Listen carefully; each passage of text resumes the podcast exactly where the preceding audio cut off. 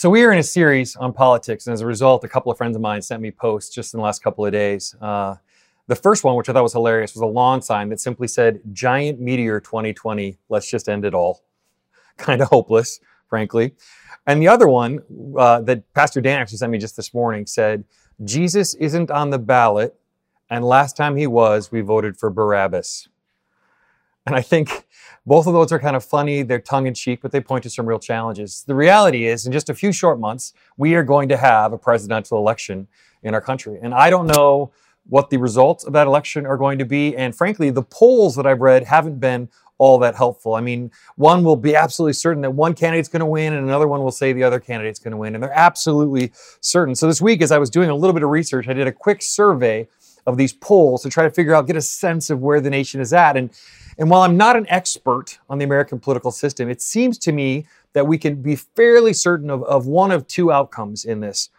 Uh, either the current administration will stay in office or they won't. I mean, I think those are the two choices that we have. And again, I'm not an expert, but I think these are the two most probable outcomes of the election.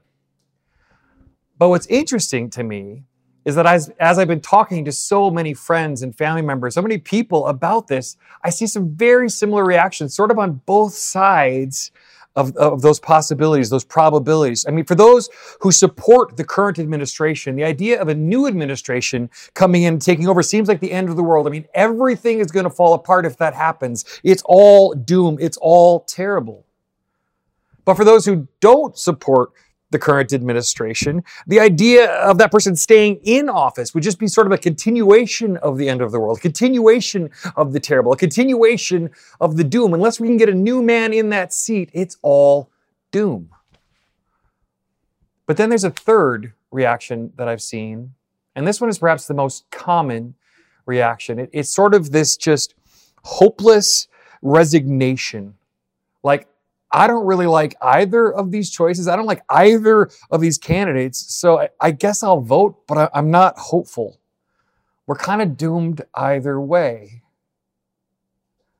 And so the common theme in sort of all three of these reactions is this idea of doom Uh, of a future that is unknown and unsure and probably bad. And that's sort of propagated by social media and by the 24 hour news channels that, that kind of turn this into a high stake drama that's consuming us with the stories of conspiracy and crimes and all sorts of peripheral tales. It's turned into sort of a bit of political circus.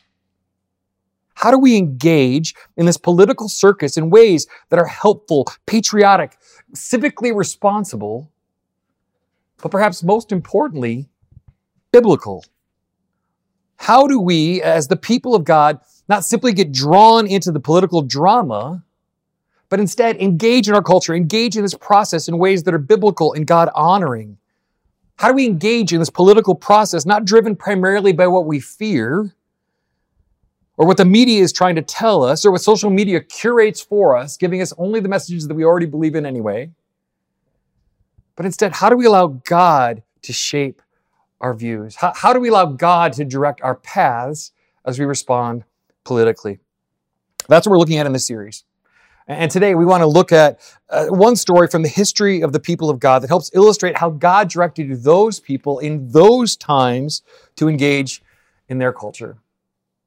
The Old Testament book of Jeremiah is truly the story of the people of God experiencing doom, experiencing sort of the end of the world, the end of their nation. It's a story that's full of intrigue and drama and politics and corrupt leaders and bad kings.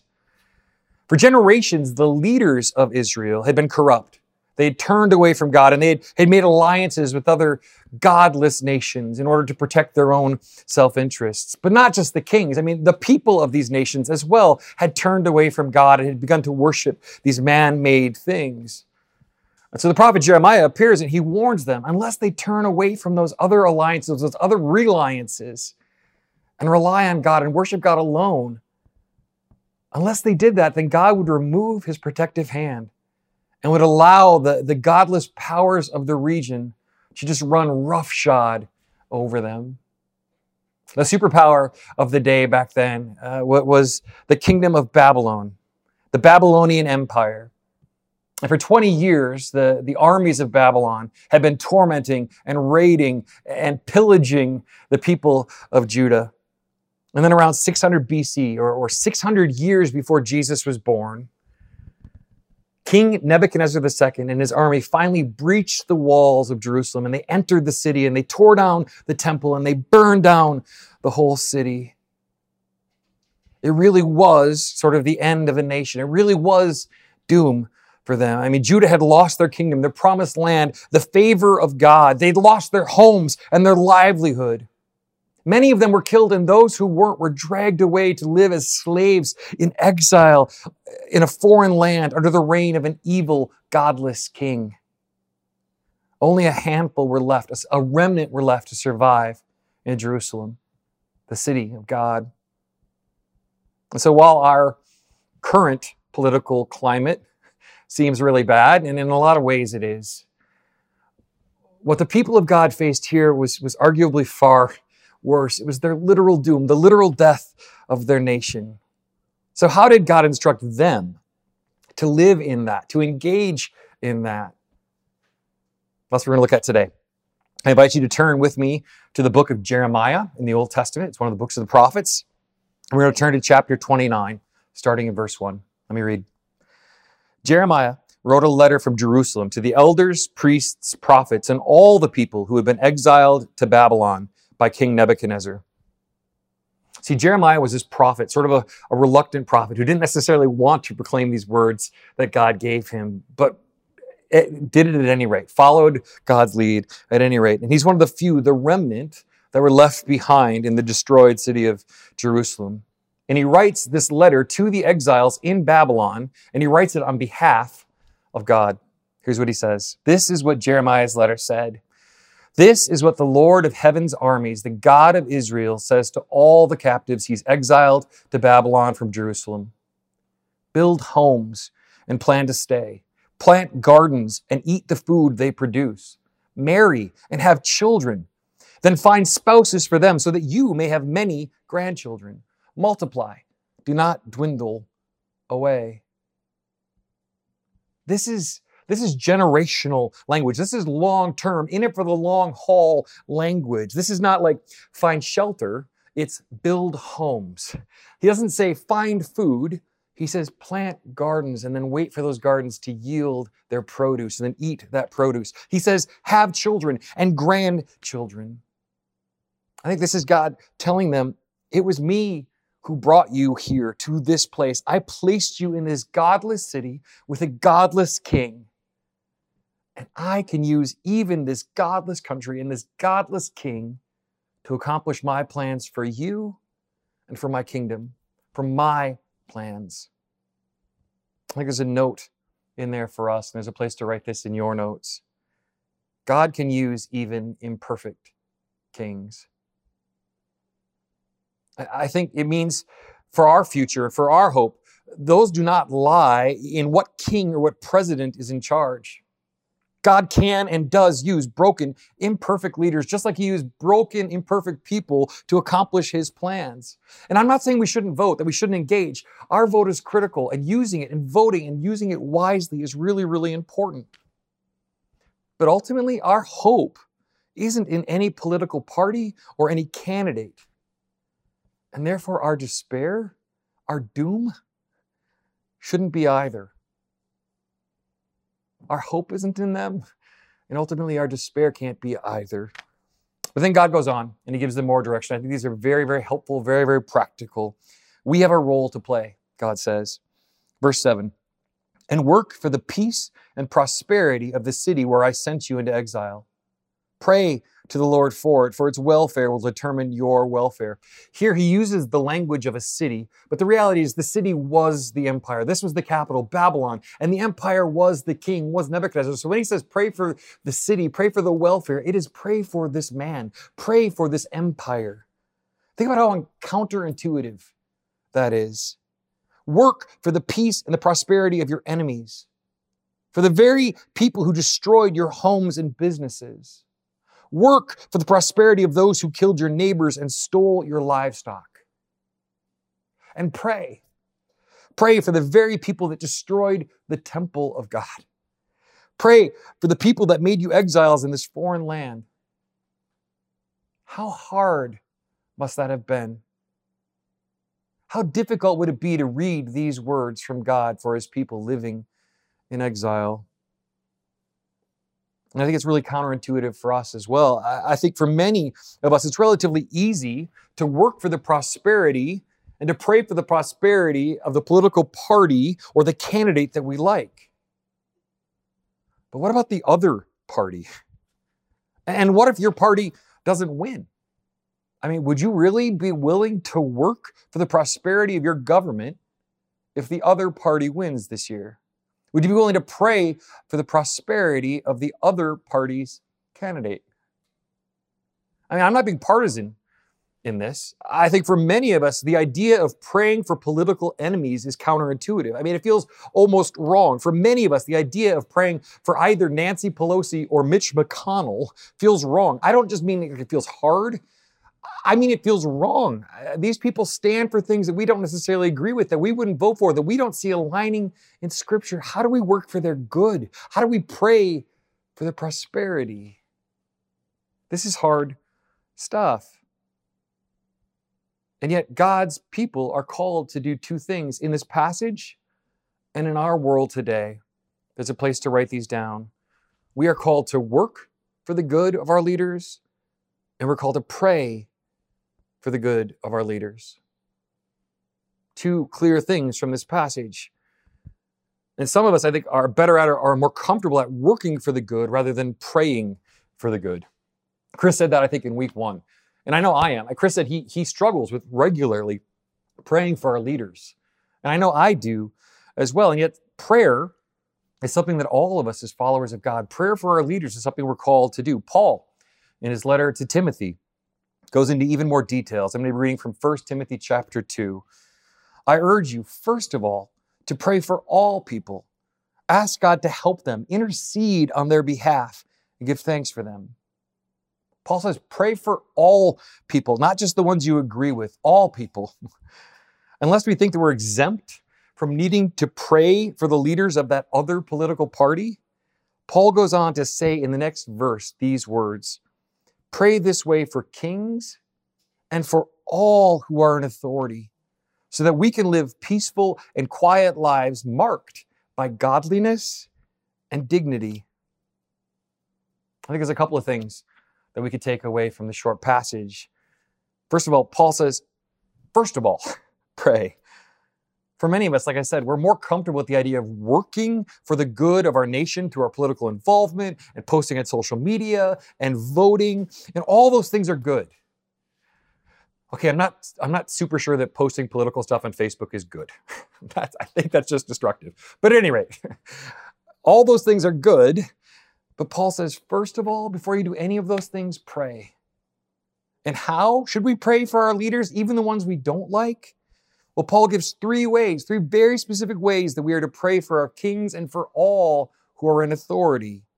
This is directly from verse 1. This isn't my, these aren't my words, these are Paul's words. He says, first, we are to ask God to help them.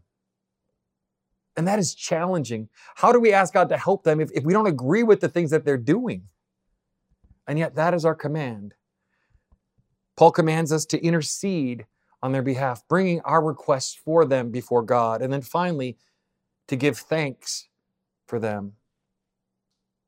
I think for many of us, I, think for most of us, we can imagine praying this way for the candidate that we like, for the party that we like. But can you even imagine praying that God would help the other candidate? Can you imagine thanking God for the other candidate. Again, I'm not being partisan. I think many of us would struggle to do this for Trump or for Biden, depending on whatever your political leanings are. But here's the thing one of them is going to be the president. Like 100% chance. It's going to be one of those two. Okay, not 100%, but really, really good chance. I don't know which one, but either way, I know that about half the country is going to be disappointed and even the disappointed followers of God are commanded to pray for whomever is elected. What if we started practicing that now? before we cast our vote, before we post any more rhetoric on Facebook, before we spend any more effort trying to influence the election, before we even know the outcome of the election, what if we started practicing that sort of prayer now? On your notes page, which you can get by clicking, clicking the link below, we've included sort of this election 2020, politics 2020 weekly prayer guide. And there's a place to fill these in as well. It's a daily prayer guide to help us pray in a biblical way for the political process between now and November 3rd when we actually go to the polls. Here's the first. On Monday, pray for your local leaders. And for many of you, myself included, I may need to do some work to find out who those local leaders even are. Pray for your mayor, for your school board, for your city council. Pray for your local leaders, even the ones you don't like, who you would never actually vote for, even the ones you would have a hard time having a conversation with because they're running the city or the school district into the ground and you just can't stand the way they're doing things. Pray for them. Pray that God would help them. Intercede on their behalf, asking God to give them wisdom as they make difficult decisions. Pray that they would come to know God, that they would experience Jesus in their life, that they would become more like Christ. And then thank God for them, even if you don't like them, even if you don't agree with them. And then on Tuesday, pray for our state leaders. I have said so many times over the last several months during COVID that I have never been so glad to not be the governor. Can I get an amen? Amen. I've always wanted to do that. And the, the crew is here to do it. That's awesome. I've never said so many times that I'm glad not to be the governor, but I've also not prayed much for that governor or for his Republican opponents in the House. The truth is, I, I haven't lived this out. And so on Tuesdays, I encourage you to pray for our state leaders, even the ones you disagree with. On Wednesday, pray for our national leaders. Now, this might be getting harder for some of us.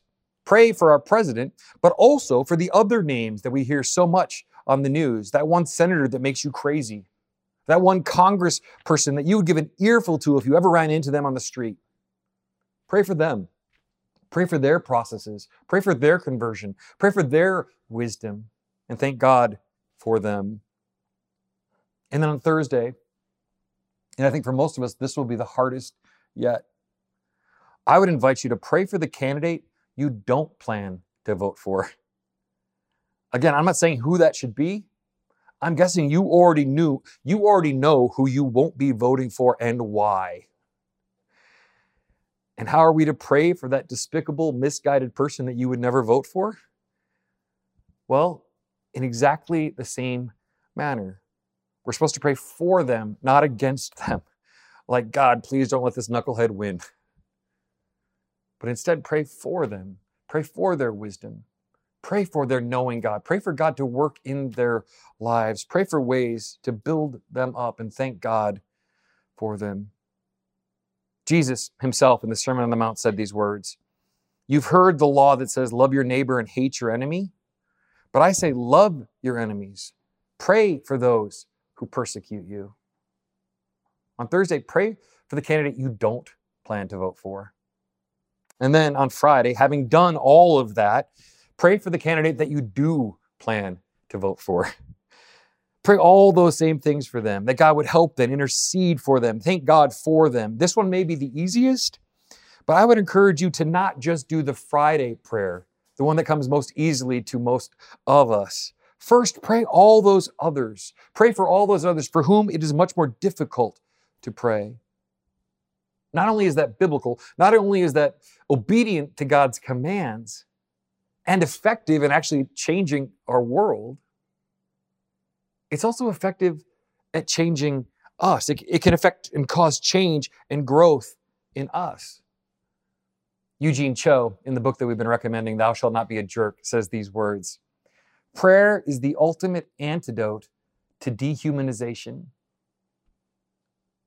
I think all of the voices right now that are speaking into this want to dehumanize and make monsters out of the candidates and out of their parties. It is hard, however, to dehumanize someone and see them as an enemy. It's hard to hate someone that we are praying for. It's hard to sling mud or social media on social media for someone who we are praying for. And frankly, our needers, these candidates, they need our prayer on both sides of the aisle. And so that's it. I mean, on Saturday and Sunday, pray for whatever you pray for whatever you want. But you may be surprised to find yourself returning to these themes of lifting up our election, lifting up our leaders, and asking God for wisdom for ourselves. Which brings us kind of to the end of this. I before we leave Jeremiah, I want to return just for a minute. Next verse. This is what the Lord of heaven's armies, the God of Israel, says Do not let your prophets and fortune tellers who are with you in the land of Babylon trick you.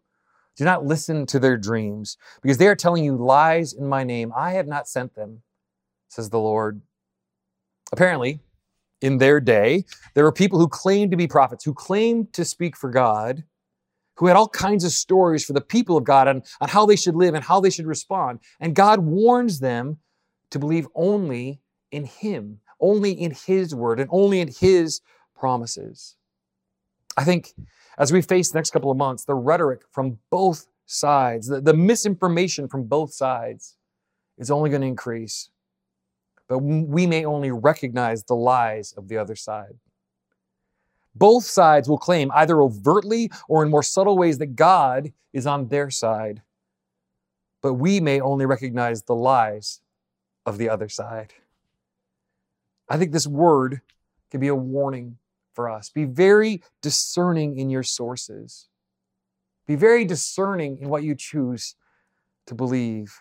Not everyone claiming to speak for God is actually speaking for God.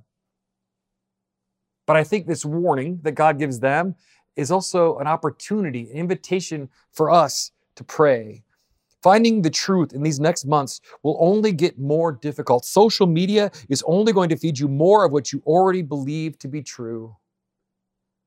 What if rather than letting the media shape our politics, social media shape our view, we intentionally see this as a time to fervently pray, both for our leaders and future leaders, but also that God would grant us wisdom and discernment, a vision of His plans for this world. The ability to steward our right and our privilege to engage in voting in a way that's glorifying first and foremost to God. That, that we would, in the words of Paul, live peaceful and quiet lives marked by godliness and dignity, which stands in such huge contrast to the rhetoric and sort of the vitriol of this season of election. Jeremiah has an admonition, a warning, but then also a promise. A promise that's probably familiar to many of us, even if we don't know that it came from this context. This is what the Lord says You'll be in Babylon for 70 years, but then I will come and do for you all the good things I have promised, and I will bring you home again. God has placed us in this time, in this season, for a reason. And He knows what He wants to accomplish in us and through us if we'll let Him. Verse 11 For I know the plans I have for you, says the Lord. They are plans for good and not for disaster, to give you a future and a hope. Perhaps no one exemplified this, this model of living in godliness and dignity and peace that Paul talks about, like the person of Jesus Christ. Jesus chose to enter our time during, during a time of tremendous political upheaval. Rome was the superpower of the day, and it was ruled by an emperor who claimed to be God. Israel was occupied by that very superpower. And Jesus chose that time. He could have chosen any time in history, but he chose that time to come when people wanted a political solution to a very significant political problem. The people wanted him to join their fight, to overthrow the Romans, or, or to collaborate with them and to keep the peace with the Romans. They wanted Jesus to choose a side. But Jesus chose to respond very differently. Jesus chose a different Well, he, he chose to engage in love. He, he chose to engage by pointing to and modeling a very different kingdom, the kingdom of God. He invited them and us to see the world the way that God sees it. And then he said that by the power of his Holy Spirit, we might have that same mind of Christ, that same vision of Christ, that prays for God's kingdom to come in this world as it is in heaven. That, that, that could see the world not through the lens of our political parties or through the lens of all of the political circus, but could see through all of that using the lens of the kingdom of God by the power of the Holy Spirit in us as we work for the good of our kingdom and as we pray for the good of our leaders. Join me in praying that the Holy Spirit would allow us to engage in this season in a way that honors God, but also reflects His kingdom.